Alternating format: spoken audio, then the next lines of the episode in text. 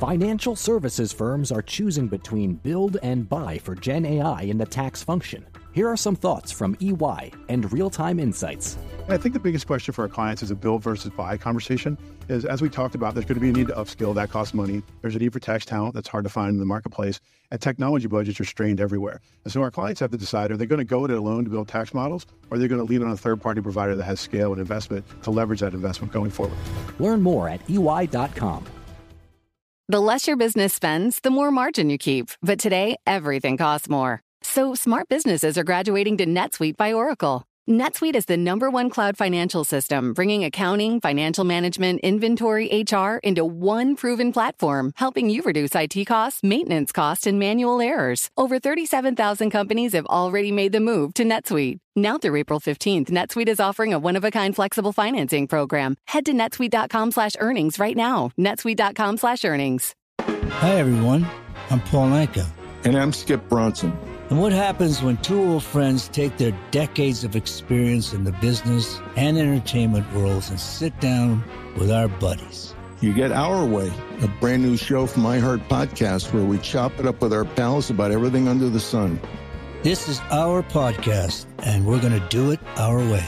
Listen to Our Way on the iHeartRadio app, Apple Podcasts, or wherever you get your podcasts.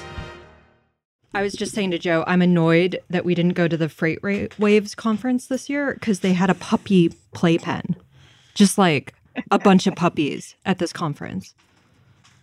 And we went last year and they did not have puppies.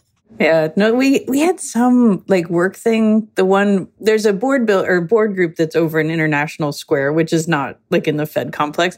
And they did. They had a day where they had all this stuff for the people in the building, and one was a puppy playpen. So this is a new thing. Uh, adults need like puppy playpens at events to be Yeah. entertained. Sorry. Why not? Wait, the food trucks and puppies, preferably ones that are up for adoption, you know, from animal shelters, and you have the complete, the ideal conference, in my opinion. I did a deadlift. One, two, three. Hegemony. Okay, good. what two? Hegemony. uh, barges. This is an after-school special, except I've decided I'm going to base my entire personality going forward on campaigning for a strategic pork reserve in the U.S. where's the best squid ink pasta? These are the, the important questions. Is it robots taking over the world? No, I think that like in a couple of years, the AI will do a really good job of making the Odd Lots podcast, and people will say, "I don't really need to listen to Joe and Tracy anymore." We do have the perfect guest. Well, in the meantime, this is lots more. a weekly chat about whatever's on our minds. We are speaking with Claudia Sahm, the former Fed economist who now has her own consultancy, Sahm Consulting. Uh, Claudia, it's good to talk again. It's been a while. Yeah, no, it's great to be on. I really appreciate it. I have a really important question, which is Do you get tired of having to convince people that you do, in fact, know how the Sahm rule actually works?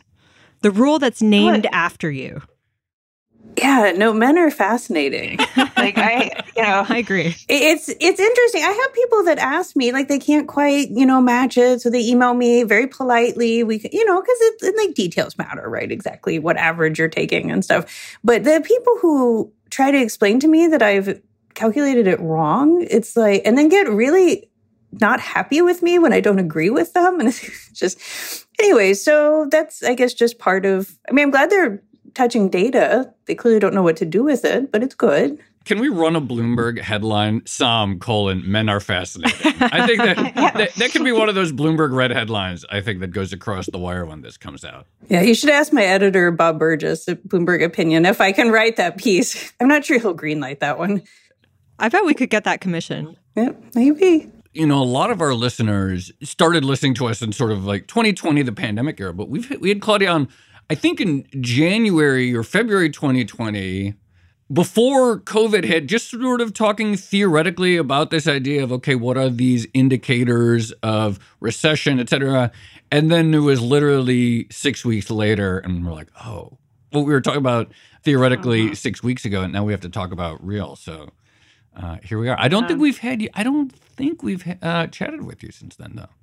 Yeah, no, I I show up when the world is craning towards the cliff. So I, you know, I'm happy to be helpful, and you know, we can do good policy, we can do it better, and yet it is not uh, cheerful when I start getting press calls, lots of press calls. I remember though that was actually an incredibly prescient conversation Yeah. in many ways because we did talk about the Sahm rule and we should maybe mention on this podcast mm-hmm. what exactly it is. But the whole idea of the Sahm r- rule was that it would be an early indicator of recession so that policymakers would be able to actually start doing something about, you know, impending economic contraction. And I think people kind of forget about that now. Right. They, like you said, the Sahm rule, it's a recession indicator. So it doesn't forecast a recession, but very early in a recession, way before like the NBER would call the recession, way before we'd even have a lot of information on GDP, this unemployment rate should tell us we're in a recession. Let's get going. Right. And there are certain things that Congress does in almost every recession, though I'm not holding my breath if one comes soon. Uh, with sending out stimulus checks, enhancing unemployment benefits, maybe getting money to communities. So just tie it to an economic indicator. I think the other thing that's important with the stimulus checks, which should be a lesson from this last cycle, is you can ahead of time determine how big should they be, who should they go to, and if we should repeat them. Right. And how big they should be if you repeated them. Because you can absolutely see the politics that got wrapped into the stimulus checks and, and not a lot of guidance right in terms of exactly when should we do it how much should we do it after the after the initial response so yes i think taking the politics out of the things we are always do and then let congress focus on what's new in that recession Yeah. So speaking of what's new and kind of going back to the uh, men are fascinating topic, but I think one of the controversies with the discussion around the Sahm rule right now is you've said that, you know, in some respects, this is kind of a backward looking empirical measure. So the Sahm rule has happened for previous recessions, but that doesn't necessarily mean that it's going to happen this time around. And I saw one guy on Twitter slash X who just was furious that you were sort of like doubting your own rule. And it was just hilarious to me because, you know, who knows better about the limitations or the possibilities of this particular theory than its actual creator? And yet this guy was like, I don't understand why you're not into your own rule. Why would you doubt it?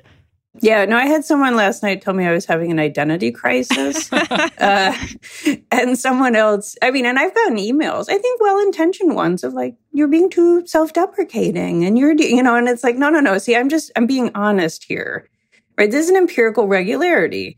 It's a pattern. That's true of every single model, every single indicator forecast that we have in macroeconomics. They're all trained on the past. And this present has been really unlike the past. Oh, yeah, it's a I mean, that makes a ton of sense, right? All these different models have broken apart this current cycle almost like nothing else that we've seen. So it's good to have some humility about whether things that empirically seem to be true in the past. But what do you, since you said, you know, when your phone is ringing off the hook, that's usually a sign of maybe things are going wrong. And it, it does happen to be true that the unemployment rate has ticked up to 3.9%. Earlier in the year, it was 3.4%. 3.9% happens to be the highest since January 2022. So it's obviously Mm-hmm. caught people's attention. It's not necessarily a recession indicate recession sign yet, but it's real. What do you just, for the sake of listeners, et cetera, situate the current unemployment trajectory within the context of your rule? Okay, so I guess just to, so we don't dance around, what is this rule? Yeah, yeah, yeah. Uh, What's so, the rule and, yeah. and where are we right Yeah. now? With, yeah. Yeah, so we take the the monthly unemployment rate. We take a three month moving average. I mean, if you look at the data, things bounce around. Even the unemployment rate that's pretty well measured, it bounces around. So you take three month average. You compare in that series, you compare the current data point with the lowest over the prior 12 months. If you see an increase of a half a percentage point or more, we are in the early months of a recession. That indicator, the Sahm rule, has been highly accurate since the 1970s. It's it's triggered in every recession. It is not triggered outside of any recession. You go back to World War II, it's really pretty good. There are some places where it does trigger outside of a recession. And as you said, the unemployment rate has been rising. If you look, you do not need my rule to tell you it has been rising, you know, since the middle of the year. The Sahm rule is currently at three tenths, so it is short of its trigger. That that three tenths is not um, is not a good sign, right? Like there are more people out of jobs that need are looking for jobs, and it it's often it does go into a recession once the unemployment, but not always, right? Like this is not uh, we're not in the we're over the cliff stage of this. But if you look just at the monthly unemployment rates, they're up, they're up a half a percentage point. So I had to do a lot of education about the Sahm rule, right? Like people get the half a percentage point trigger in their head, but like that's not for this rule, right? Like, and it is, like I said, this is not a good sign. One of the things that has frustrated me both with the inflation debate and, and now what I'm seeing with unemployment is we got to look under the hood here. Like why why are things moving around the way they are? And it's the case that we finally uh, in the labor market have really seen the supply of workers, you know, the people that want jobs coming back. And and at the same time we've seen the pace of hiring slow down. The job gains we're seeing every month slow down. They're still good, but we're in this space of now we've got more workers and the jobs have to catch up with them Whereas when we were in labor shortage world, it was turned around. We had all these jobs and the workers had to catch up. So to me, it's like that's the story. Because otherwise, like if this were a demand driven recession, a demand or a demand driven recovery, a demand driven uh, inflation, then the logic of once the unemployment rate gets going, it keeps going, right? Like you've got to have you got to have a story here and one that is grounded in reality. Those are the best stories at least if you do macro.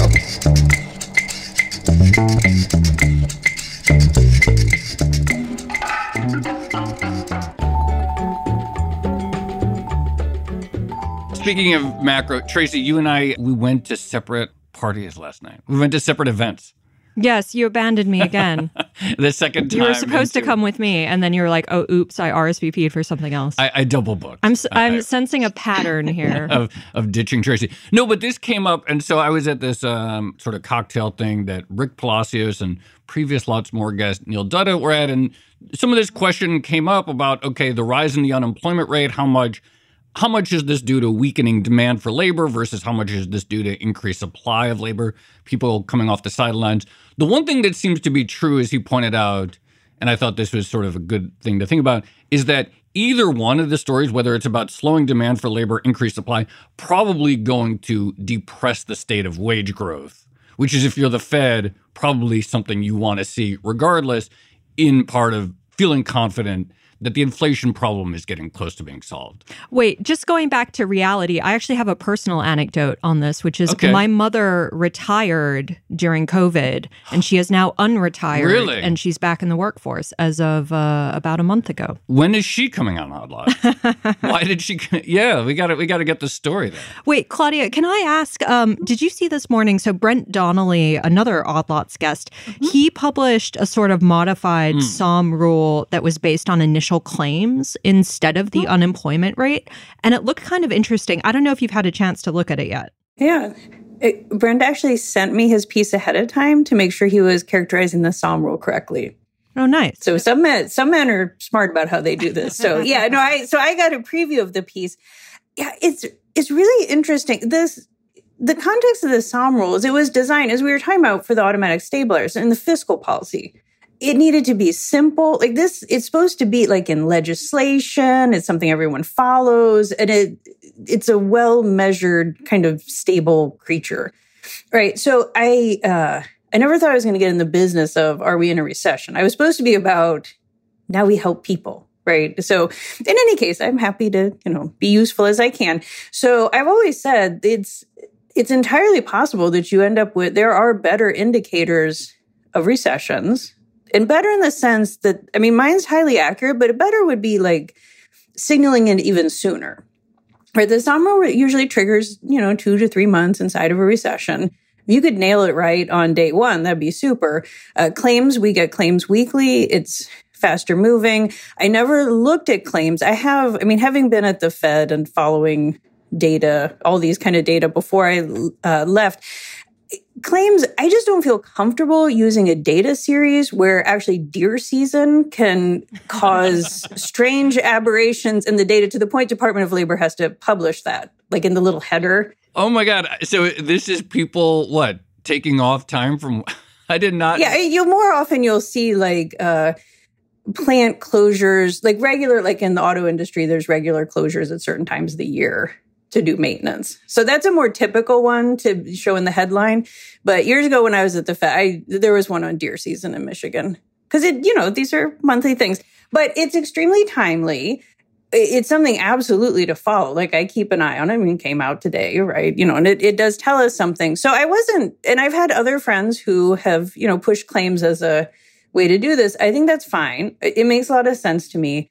You know, and the forecasting, I mean, heck, if we still use the yield curve to say anything about a recession coming, I would feel much more comfortable having something claims in, you know, in the labor market space. Just because, you know, I've said like the labor market is so central to this recovery, any recovery. It's been really strong. Most Americans spend their paychecks. As long as they still have jobs, they're still out there spending. If they're unable to spend, like we're done, right? There's 70% of the economy.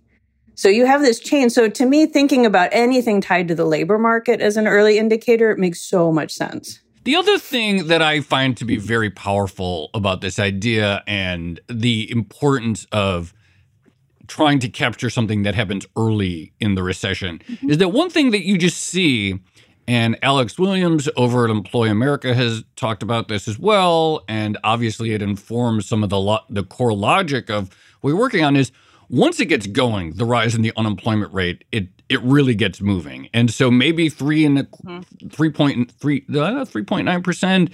It's uh, you know, it's still below four percent. That's really good. But historically, like once it gets going, you know, you'd expect it to seriously. If the recession s- starts to snowball, it could go to mm-hmm. six or seven percent very fast, or in a fairly yeah. short period of time. And so the idea, you, I guess, you know, in, in the in the dream world of rules based fiscal automatic stabilizers, that seems like the process that you really want to short circuit. Yeah, no, and I mean over in the monetary policy side too. Yeah, right. Of course. they, I mean, they, you know, at the Fed, getting ahead of it would be more would be ideal, not waiting until we're in it. And to your point, the you know, looking at the kind of recent set, like since the 70s of recessions, the mildest one, so 2001, you saw a two percentage point increase in the unemployment or two percentage point increase in the unemployment rate. So that would put us well above five. And the typical increase is more like four percentage points or close to four. So yeah, I mean, if you, anything you can do to, sh- well, if you can short circuit the cycle, that's amazing. If you can tamp it down, right? Like, and, and the sooner you get out relief, whether it's from the Fed or from Congress, the better chance you have at softening the blow decreasing the hardship and like making this not one of the bad ones.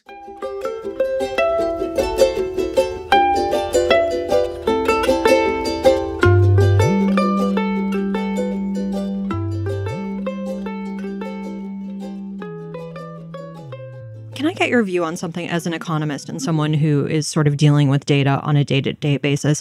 I have this pet theory, and I'm kind of in the early stages of actually seeing if it's true or not. Uh, this is the way journalism works, but it's intuitively attractive to me. But the idea is that a lot of the economic data that we have now, which is, you know, de facto aggregate, isn't as informative because the sort of distribution within those indices is a lot more extreme, maybe, than it used to be. So, a classic example would be if you look at the Michigan survey of consumer sentiment. You look at the aggregate number, but of course, if you break it down by Republicans or Democrats, they're going in almost completely opposite directions. And I have a feeling that that might be the case for a lot of different things right now, but I haven't actually started breaking down the data to see if it's true or not. So I guess my question is like how reliable are a lot of these aggregate figures at the moment or is there really a difference in the way we're measuring the economy or the suitability of economic data for the post-COVID economy versus how we were doing things before? Right, you're you're absolutely onto something. And and it goes in the, the category of know thy data. Like who who is in this and how are we measuring? So something like the unemployment rate or the Michigan survey of sentiment, which I'm a huge fan of too, every single person counts the same. Right? Like these are take all of the people that are surveyed, take an average, you know, and you get more, you can get more detail, whether it's in the household survey that goes into the unemployment rate or the Michigan survey that's got individual respondents. Right. So you can do a lot and there everybody, everybody is equal. If you go into something like GDP, inflation, consumer spending, there we don't all count the same. Right? Like even with inflation, which I think that's one where people kind of miss this one more. Inflation is like what is the price of the shopping cart this month versus last month? Some people put a lot more into the US shopping cart than others right? So they're they're represented. Now, thankfully, and this has been because the concern that you raised is one that's out there, right? Like for years when I was at the Fed, you know, because I worked on consumer spending, it's like, okay, let's think about the distributions. And there were times where some patterns were not holding up. And inequality on what like looked like it could have been doing something. Like the wealth effect has really moved around in strange ways. Not strange necessarily, but so there's an awareness of this. And I give huge kudos to some of the official uh, statistical agencies in that we have so much more data on the distribution. My all of my academic style research is using household micro data, but I'm always using it to answer macro questions. So I'm a big fan of taking the micro up to the macro and the macro down to the micro, like in terms of conversations. And there's a lot more uh, data like that. I'll give uh, you know, a shout out to the Fed because it's one of my favorite data sets to go look at. For a long time, they've published the financial accounts or what was called the flow of funds uh, before that had all these different pieces of wealth in the economy quarterly. And now they also publish the distributional financial accounts. They use the Survey of Consumer Finances, which is a household survey, to split apart quarter by quarter on the household side who's got this wealth. And it's absolutely fascinating. And it's one where you can see these distributions and how much they've expanded. I mean, the reality is the United States has been a very unequal country for quite some time.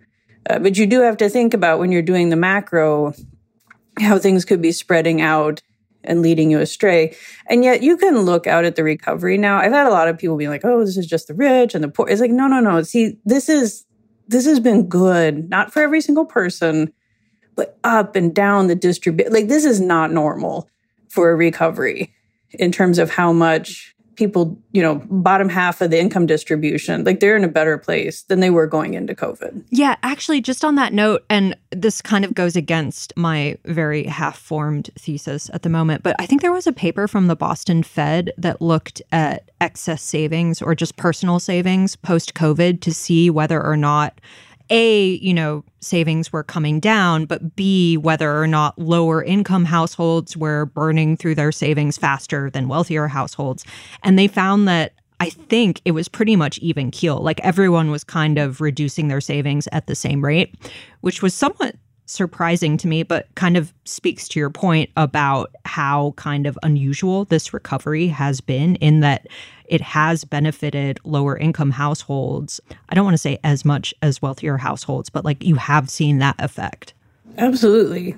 It, I mean, in an unprecedented way. And it's very heartening right to see this now i okay so i understand the exercise i have found excess savings uh, to be somewhat not offensive, but it's bothered me because first of all, just the I'm very big on labels, which is not normal for a macroeconomist, but it's like excess savings, especially when you talk about the bottom. It's like, you know what? If I had to pick who's got the excess, it would not be at the bottom. Yeah. Right. Like, what is the definition uh, of excess savings? I've never actually thought about it, but like, uh, what determines the excess? I'm glad you say this, Claudia. I've I've never understood this, so I'm curious your answer to this question. Yeah. So, how people define the reference point varies some across the research paper. It's usually something in the space of what was the wealth before or the savings before COVID. And here, savings is usually like what's in your checking account, what's a mutual fund, like things you could get to quickly.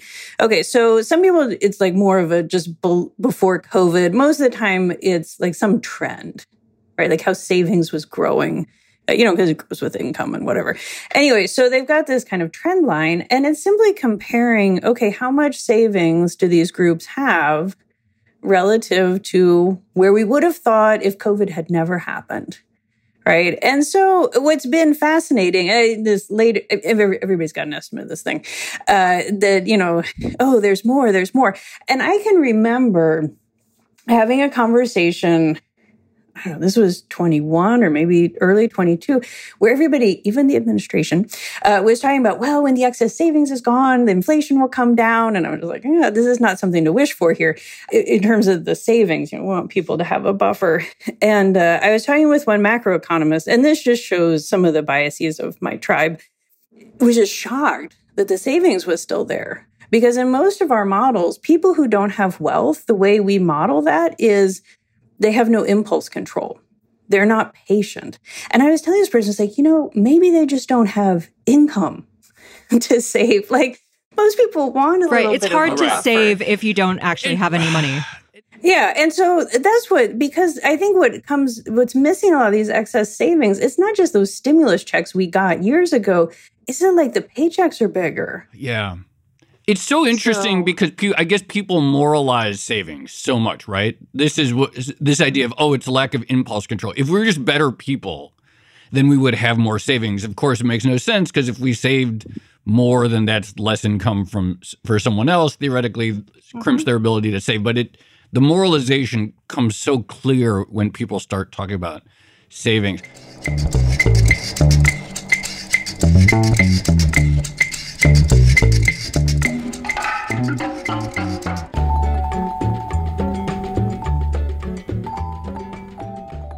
Two quick things. I really like your point about data. I guess because I'm getting old, occasionally people now more and more in my life reach out to me for career advice in financial journalism, which is something I've noticed in the last couple years. I guess it's a sign that like I'm a graybeard in this space. But um, I always say that just get to really know a data point. All the smartest people I feel that Tracy and I talk to. Actually, I would say there's two categories of people that I'm always impressed by. People who really understand how banks work, seriously, are consistently a cut above, and people who have really spent time understanding what a data point is actually saying and how it's collected and what's underneath the guts, as opposed to just sort of shooting from the hip from what the headline says. So I strongly agree with that. One other thing I just want to say, you know, we have this Discord where we chat, and I went in. I said, "Does anyone have any questions for Claudia?" Uh, we're having her on lots more, and there actually haven't been a lot of questions, but you are getting a lot of praise in there. Someone says. Claudia is great if you ever want to stare into the mouth of madness. Check her replies on Twitter.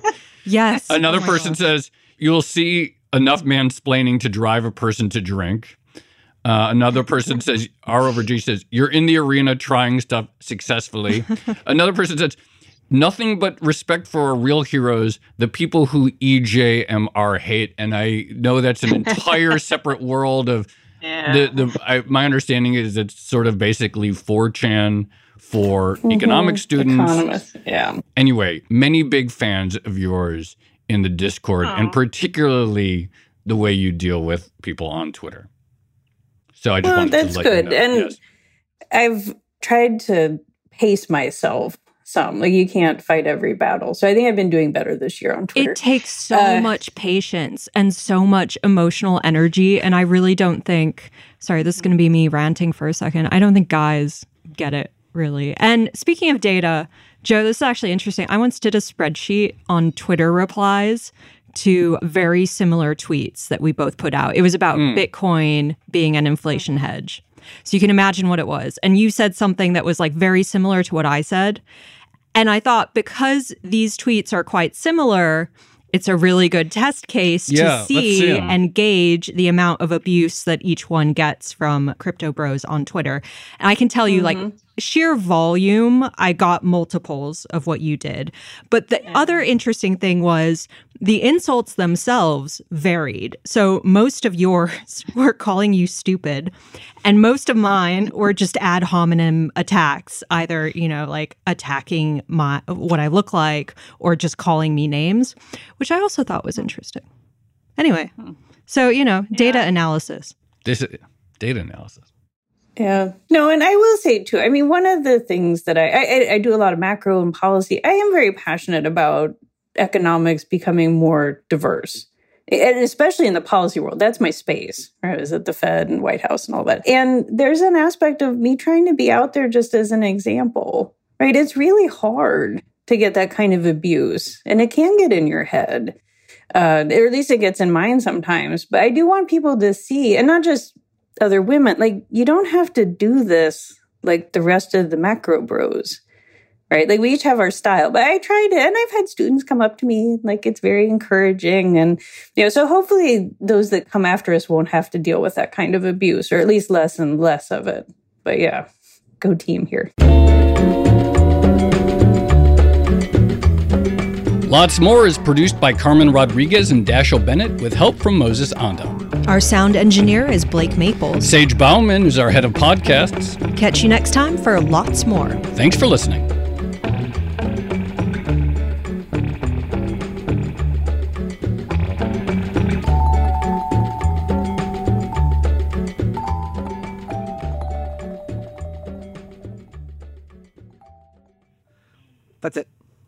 Cool. You got, you got Thanks. half an hour till the next one. Half an hour free time. Yay. Enjoy it. Hi, everyone. I'm Paul Anka. And I'm Skip Bronson. And what happens when two old friends take their decades of experience in the business and entertainment worlds and sit down with our buddies? You get Our Way, a brand new show from iHeart Podcast where we chop it up with our pals about everything under the sun. This is our podcast, and we're going to do it our way. Listen to Our Way on the iHeartRadio app, Apple Podcasts, or wherever you get your podcasts.